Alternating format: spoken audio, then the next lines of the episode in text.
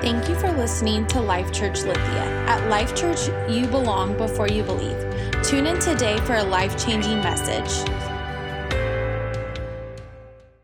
How's everyone's fast going? yeah, is it going well? Are you hungry yet? Okay. I was I made a Facebook video and it's really funny because I was like, I know I'm not supposed to say this. I know the scripture, guys, like because people were sending me the scripture, like not to boast about fasting or tell everyone you're fasting. But I was like, listen, we're doing it as a community. So I feel like if we're doing it as a community, I think my community knows that I'm fasting. So I think I can tell my community that I'm struggling and I'm hungry. And you guys aren't going to judge me, right? So I just love that. I hope your fast is going well. And I hope that you choose to fast something. I know there's sometimes food is a hard one for people, but you can fast social media. You can fast uh, like listening to music. You can. Martha fasted reading books. She puts like five books away a week. Like she can read books like crazy. And she felt like the Lord told her to fast that at one point. One of the hardest fasts my husband and I ever did, it was when we were in Africa they called us to a fast, and I thought, Lord, I've been eating rice and beans for six weeks straight. How much more fasting can I do? I was on the beans and rice and Jesus Christ diet, and I was like, how much more fasting can I do? And they, uh, Mama Heidi came up and she was like, I want you guys to fast negativity. And I was like, oh yeah, I got this except for we hadn't showered at that point in like a good month. And we didn't have any running water and there was no power and i thought okay this might be harder than i thought. My one year old was having all kinds of sickness happening and i learned that uh, fasting negativity is a real challenge. So if you want to try to fa- if you really really want to grow yourself in the lord go ahead and try that. Um, so this morning I'm really excited to talk to you all. I really feel in my spirit that there's like a really uh, heavy, not heavy weightiness, but I feel a heavy presence of the prophetic. Like I, I, I'm, I just feel it's almost overwhelming. And um, I normally am not the most prophetic person. I am when it comes to worship, but as for giving words, that's not my thing. Um, but I really feel like I'm supposed to give a word to someone right now, and um, I just want to stress I would never do this ever. Uh, Leah, I have a word for you and your husband. And I would never do this to a first time guest. I swear, I never do this. but I really felt like um, while we were worshiping, I just saw identity on both of you and sonship. And I felt like the Lord said He was going to restore identity through you guys to the people that you're going to be ministering to, and that they would walk in sonship yeah, you guys just turn turn and lay hands on them. Um, Holly, if you would, if you'll turn and just lay, they're right behind you. Just lay hands on them. Right, no, no, behind you. Sorry. if you guys would just uh, re- reach uh, towards them and just let's pray. Father, we just speak freedom, that they would be freedom carriers right now, God, and that they would walk in sonship, Father, as they're ministering to people and they're restoring foundations, God, that they would know sonship, they would know true sonship.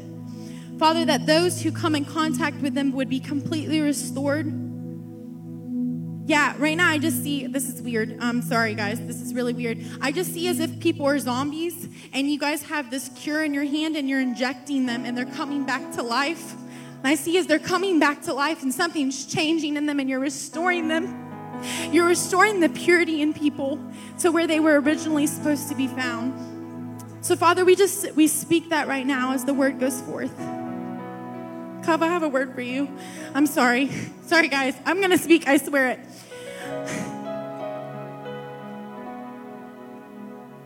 Kelly, we pray over his feet.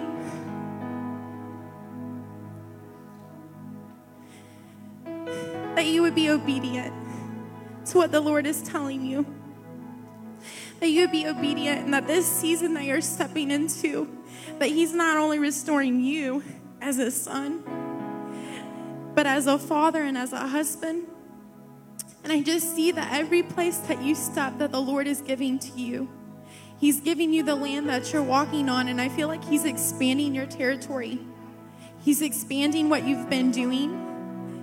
And he, he told me to tell you that you're not called to the, the rafters or the shadows, but you're called to the front and not just for singing. I feel like the Lord is saying, Come out of hiding. This is your, your coming out party. And so He's calling you out to the center, and that this stage of life is going to be a, a lot more fun than you were anticipating. Yeah, Jesus, we just we just thank you for what you're doing. Um, I, I, I just really felt it in worship. I, I really feel this heaviness um, for prophecy. So I'm sorry if I keep interrupting or stopping. I just feel it's really strong. Um, so today, like normally I'm like loud and I'm crazy and I'm running all around and I'm attempting to speak Spanish and I do a really bad job at it. But like that's normally my personality. And for me, I almost like to treat you guys like it's stand up, like stand up comedy. Like the more you laugh at me, the more I feel better inside. I'm like, yes, they think I'm funny. And that's it. Like Lacey, if you don't know her, she'll laugh at any joke. So if I'm feeling really insecure today, I'm just going to look at Lacey and wait for like a big laughter to come out. But this morning, I wanted to talk to you guys about love and obedience. And um, I really, really felt like the Lord wanted me to talk to you about this. And I have only one point, and my one point is that we want to be pleasing to Jesus. We want to be pleasing to Jesus, a people who don't just incorporate Jesus, but Jesus, we're, we're just all about Him that we're not half in and half out. It's if you're living a half in life and a half foot out, you're going to be miserable because you were not called to live half in and half out. You were called to be all in. My husband said, "But we put we put our t- our chips in the table and we say, God, we're all in with you." And I really feel that that if you're living half in half out, you're just going to be miserable. You're going to be miserable and there's nothing anyone can do. She's fine, Jenny. She's fine. She's just fine. We love babies at this church. So we want to be pleasing. And um, when I said obedience, I could see like some of your faces changing, and you were like, ooh, obedience. Listen, I know that obedience and submission in the church have been greatly abused, but I feel like the Lord is trying to restore that. He's restoring it today. So please just listen to my heart before you just um, just please listen to my heart and listen to the picture that I, I, I want to paint for you guys. So in 2011, I got married to my best friend in the front row. And, um, you know, with weddings, you go wedding dress shopping, right? Yes, hopefully you do. so I did. And um, my sister was with me, and I, we, I went with a big group of girls, and it just became chaotic because I got way too many opinions. And they were like, that looks good, that looks awful. And it was one of them, I walked out and I was like, this is my dress. And they were like, ew. So I was like, okay, I'm not gonna do that again. so I changed it, and I went with just my sister and my mom. And um, I, I walked out in different dresses, and then finally I found the dress. I was like, oh man, this is the dress that I'm gonna marry my husband in. And all of a sudden, my sister, who is my maid of honor, she walks out and she looks gorgeous. And she's in a dress, and I thought, how can I compete with that? And I was standing there in my wedding dress, and I was like, oh, I, I feel pretty, but how do I compete with that? So then I started looking, and I, I had the consultant. And I was like, bring me your sexiest dresses bring me your i want to i want to be sexier and i want to be i want to like i want to make everyone just be so attracted to me and the lord spoke to me in that moment and he said who are you trying to attract are you trying to attract him are you trying to attract them and i was like oh I, i'm only doing this for him and i think that's what the world sees when he sees the bride of christ he sees us and we say, Man, I really just want to be attractive. I want to attract them. I want to attract them. And so we're like, if we, we water it down a little bit, if we get a little bit more risque, we're going to attract the world. And the Lord's just standing there saying, I'm waiting. Are you doing it for the audience of one? And I feel like, I feel like He wants to redeem us in that. And as I was standing there in my wedding dress, I said, I want to be presented before my husband as pure and I want to be holy. And whatever I'm committing to Him under this dress, I'm committing it to Him forever. And I want it to be for His attention alone. Like, you know, we don't get dressed up at our weddings for everyone else. Like, yeah, it's nice when people say you look pretty, but it's for the person who's standing at the altar waiting. It's for when the doors open and you see the one. And I feel like the Lord is trying to redeem the bride. As we go out and we're trying so hard to be people pleasing and i'm just i'm just to be real with you guys i'm sick of trying to be cool. Like i'm really over being cool and the, the cool church and you have to do this if you want people and you have to do that.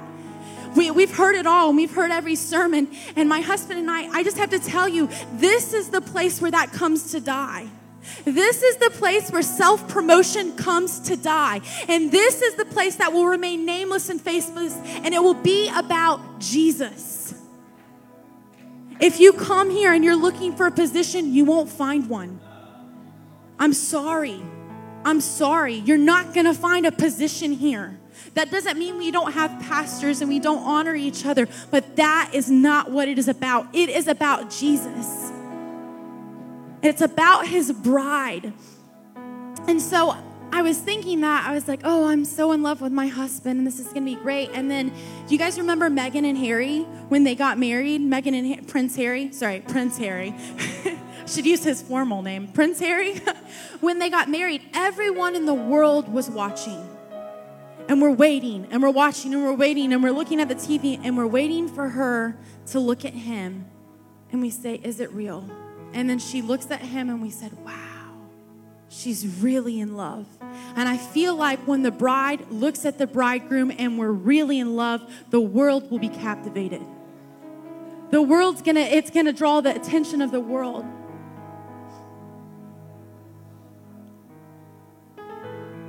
Yeah. So, obedience. like, what does that have to do with obedience? Because when we walk in obedience, the world will look and see how beautiful we are. John 15 says this As the Father loved me, I also have loved you. Abide in my love. And if you keep my commandments, you will abide in my love, just as I have kept my Father's commandments and abide in his love. This is my commandment that you love one another as I have loved you. Greater love has no other than this, than to lay down one's life for his friends. You are my friends, so do whatever I command you. We want to be pleasing to Jesus, and we do that by obeying. And when we obey, we find rest. Hebrews 3 and 4 talks about that. There is rest that you enter into with God. And so I encourage you to read that. But I believe when we are obedient, oppression begins to die, anxiety begins to die, and insecurity begins to die because we're obedient to the one's voice. If you guys will open up your Bibles, I'm going to go ahead and have you turn to 1 Samuel. Listen, I believe in bringing your Bible to church. Even if it's on your phone, that's okay. But I always say this for me you don't go to your car without your keys, you don't go to the store without your wallet, you don't come to church without your Bible. Bring your Bibles. And I'm okay if it's on your phone. Bring your Bible because the Lord wants to speak to you through your Bible. If you'll go to 1 Samuel 8 22. Now, I'm going to explain to you guys real quickly, and I, I just really felt like the Lord wanted me to do things differently. Because I know if you've never heard me speak before, I tend to be like really loud and crazy, but I felt the Lord said that is not the season for today. And so I'm just going to give you a little bit of the story of uh, Saul and Samuel. And in this time, the people of Israel were demanding a king. They were demanding a king, and there were a series of judges. And Samuel was one of the judges. And at this point, his sons were not following his footsteps. So his sons could not step up to the plate. So they're looking for a king and they're saying, We want a king. And God said, I want to be your king. But the people persisted. And Samuel kept bringing the requests to the Lord. And the Lord gave in. Now that's a mystery to me in itself. But the Lord gave in. And so 1 Samuel 8:22, this is where we're picking up. And the Lord said to Samuel, "Obey their voice and make them a king." And that grieves my spirit. Now Samuel called the people together, Lord at Mizpah. And he said to the people of Israel, Thus says the Lord, the God of Israel I brought up Israel out of Egypt, and I delivered you from the hand of the Egyptians and from the hand of all the kingdoms that were oppressing you. But today you have rejected your God who saves you from all the calamities and your distress. And you have said to him, Set a king over us. Now, for present yourselves before the Lord by your tribes and by your thousands. Then Samuel brought all the tribes of Israel near, and the tribe of Benjamin was taken out. He brought the tribe of Benjamin near by its clans, and the clan of the Matrites was taken by Lot. And Saul the son of Kish was taken by Lot. And when they sought him, he could not be found. So they inquired again of the Lord, Is there a man still to come? And the Lord said, Behold, he has hidden himself among the baggage. And they ran and took him from there. And when he stood among the people, he was taller than them from his shoulders upward. And Samuel said to all the people, Do you see him who the Lord has chosen? There is none like uh, him among all the people. And all the people shouted, Long live the king. So here Samuel is, and it's like you're like this is like your day that you're waiting for, and he's like over in the corner, crouching down, hiding. And you know he's hiding because he's like monstrous tall, right? Like he's super tall, so he's like having to hide behind stuff. And you'd think he'd be excited, but he's not. In chapter 15, here's what happens Saul gets anointed as king, and Samuel gives him instructions. You're gonna go to Gilgal, and you're going to wait for seven days. Wait for me for seven days. But seven days goes by, and Samuel doesn't come, and Saul takes things into his own hands. Pick up in um, verse 17. Y'all just stay with me because I'm painting a picture. And Samuel said, Though you are little in your own eyes, are you not the head of the tribes of Israel? The Lord anointed you to be king over Israel. The Lord sent you on a mission. Go, devote to destruct the sinners, the Amalekites and fights against them until they are consumed. Why then did you not obey the voice of the Lord? Then Samuel says, This, behold, to obey is better than sacrifice, and to listen is better than the fat of rams. For rebellion is the sin of divination, and presumption is iniquity and, and idolatry. Because you have rejected the word of the Lord, he has rejected you as being king. Saul said to Samuel, I have sinned, for I have tra- transgressed the commandment of the Lord and your words, because I feared and I obeyed the voice of the people. So God rejects him and decides he's going to anoint a king for himself. Read that again. Because I feared and I obeyed the voice of the people. Man, I've been there. Like when, when people are telling you what to do and you're like, I think this is a good idea. And like the Lord's like, no, it's not. And you're like, but that's what so and so said I should do. I mean, let's be real. Have we not? Have we not all done that? We're like, oh, I should go left. And the Lord's like, right. And you're like, Lord, give me a sign. And there's thousands of signs. And you're like, left it is. Like, I'm supposed to be over here. But we serve a good enough God that He can redirect our path. But it's just so funny to me because, I mean, I'm like, I feel bad for Saul. Like, even though Saul's a little crazy, like, he's a little crazy, I still feel bad for him in this moment because he was, he was, he didn't want to be king. He was hiding. He gets chosen as king because the people demanded it, and then he couldn't listen to the voice of God. But chapter 16 is good. The Lord said to Samuel, How long will you grieve over Saul? Since I have rejected him being king over Israel, fill your horn with oil. Go, I will send you to Jesse the Bethlehemite, for I have provided myself a king among the sons. So Samuel goes to Jesse's, and he's looking, and he's looking at all the brothers, and he's like, hey, you? Oh, okay. The Lord said, no. He's like, but it's this one. And the Lord says, no. And he's like, it's this one. He's, no. He's like, well, Lord, who is it? It's the guy that no one's thinking. It's the guy off in the field. It's the guy who's spending time with the Lord. And he says to Samuel, he said, I look at the heart. I look at the heart. Now, I love when worship is crowd and uh, crowd, when it's loud and crazy. It's one of the most exciting things, but I'm a lot more passionate about walking with people who walk with the Lord when no one's looking. When no one's looking in your conversations, when no one's looking in your cars, when no one's looking at your jobs, when no one's looking when you're parenting your kids. That's what excites me. That's what I have passion about. What happened in the middle of nowhere, God was in. What happened when no one was watching, God was in. Let's read 1737. And David said, Lord, oh, sorry, let me just talk about this for a moment. David goes and he fights Goliath. You guys know that, right? David and Goliath. Okay, so he goes and he fights Goliath. And I think it's so funny because the Lord prepared him when no one was watching. The Lord prepared him in the in the quiet in the secret place. And he's there and it's funny because what the Lord did when no one was watching, he did when everyone was watching. So many times we want we want public victories. And that's not where it happens. Most of the time it comes in private time. And then God puts you on display. That's when God puts you on display after you've sought him in the quiet place. 1737 says this And the Lord who delivered me from the paw of the lion, and the Lord who delivered me from the paw of the bear, will be able to deliver me from the Philistine. Go, the Lord be with you. I love that. Because he's saying, I know this God. I know this God because when I was by myself, and I was playing my harp, all of a sudden this bear came up and this God, he saved me. That's when you really get to know God. That's when you really get to know God.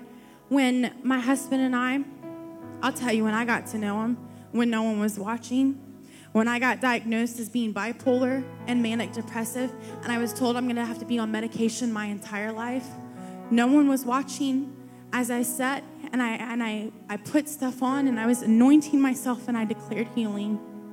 No one saw that, but I learned that my father was a healer. Or when we emptied our bank account to go to Africa and no one knew. We talk about it now, but then no one knew. No one knew that we gave all our money away. And the Lord said, Go, I'll send you. And I said, God, how? He said, I am your provider. I learned about him being my provider in that moment. And then when he asked us to do it again in Mexico, I said, Okay, God, I'll do it. I'll give all my money away. And then I told the Lord in Africa, I said, God, I'll serve anywhere. Put me anywhere. I'll serve you. And then he called us to Lithia. It's not funny. It's not funny. Because I'll tell you, when we were driving here, I questioned the Lord. I said, Lord, did we miss it? Because you guys see the fruit of it now but i'll tell you when there was 10 people and we were living in the building there was i could not see it. I could not see it and i he would ask and he said but did the lord not say? And i said i don't know if he said. I learned a lot about myself and i learned about a lot about the lord being the provider. But i learned the most about the father.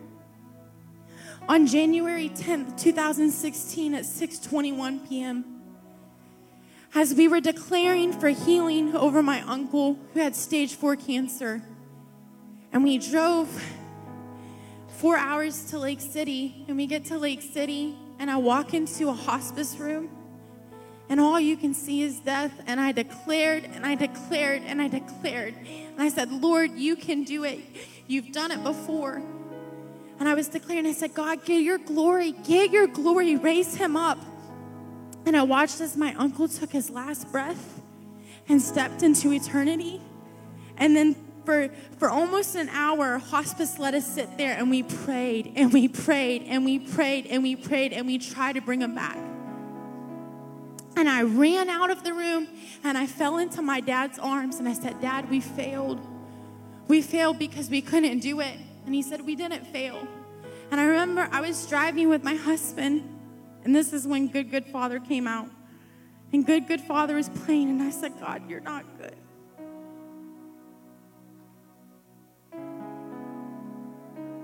Because if you were good, you would have brought him back. If you were good, you would have healed him. I was just being real, and I was really, really angry. I said, God, why couldn't you do it? Why couldn't you do it? We all wanted it. He loved you. He was a worship leader. I don't understand. And the Lord said, Am I still not good? And that was the moment I realized He's so good. He's so good. Even when we don't feel like it, He's so, so good. He's so good. If you're looking to be obedient, listen to his voice. Listen to his voice. Listen to his voice. If you have to, if that's all you have to do, don't make it complicated. Shut the world out and just listen to him. That's all you have to do. It's not legalism, it's love. Fall in love. I heard the Lord say this weeks ago return to your first love. When you would just spend all night with me and you would read your word and you believed everything that I said. And it didn't become just rhetoric that you would repeat when someone comes to you. Oh, yes, I'm blessed and highly favored, even though I just yelled at my wife. Oh, yes, I'm blessed and highly favored, even though I just flicked someone off. Yes, I'm blessed and highly favored, even though I had one too many drinks. It's not that. It's not you just quoting random scriptures. It's knowing Him and knowing His heart. You can't know his heart if you're not close. I love that John said, they call him John the Beloved. No, they don't call him that. John called himself that. Like it was not, that's not the thing. But John loved Jesus so much that he was like, I, I'm his beloved. It's like, that's cute, John. you made that up for yourself. But it's, that's how we should be. We should be like, I'm destiny his beloved. I'm his beloved, and he is mine. I'm going to have my husband come now.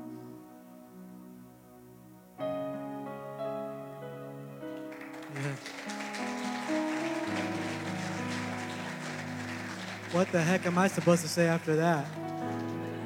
I'm not going to preach a sermon, don't worry, but I, I do want to. Uh, I do want to say on this one of the cornerstones of this church since we started is we believe God is good no matter what we see, no matter what we hear, no matter what we feel. Like, no matter what is going on, no matter what people say, He's good.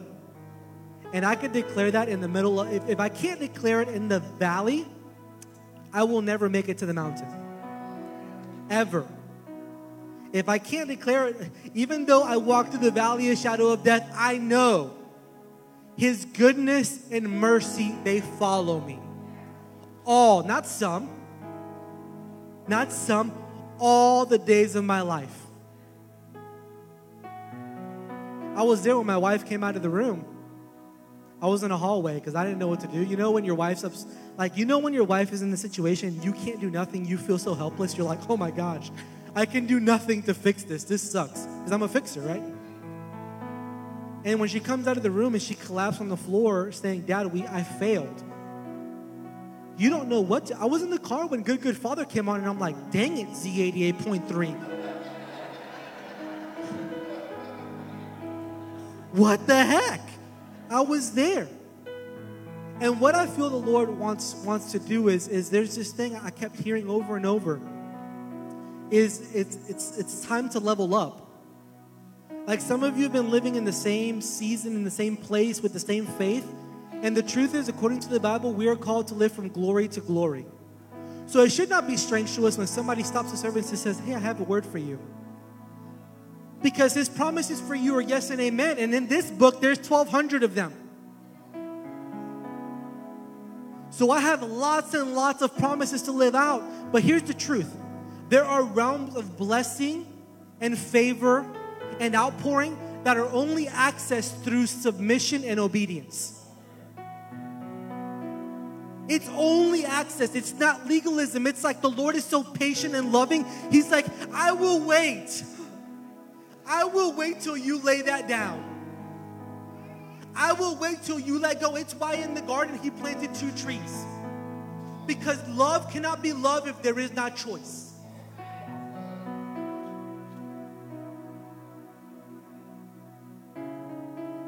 So what do we hear the Lord saying today? Obey me. But but it's not this it's not this legalistic. It's like, will you fall in love to the point where obedience will just come? Obeying is easy when you have died to self.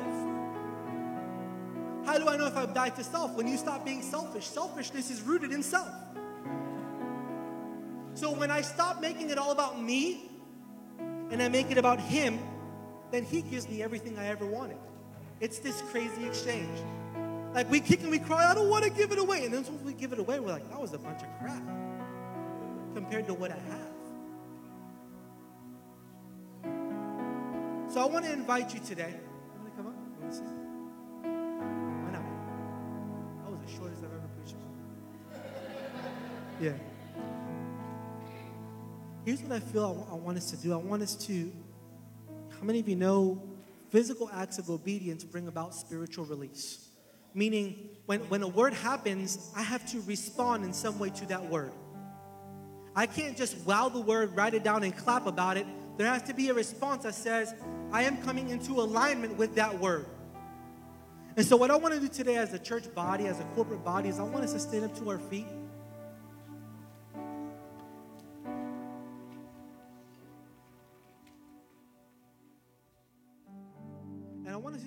Close our eyes for a moment.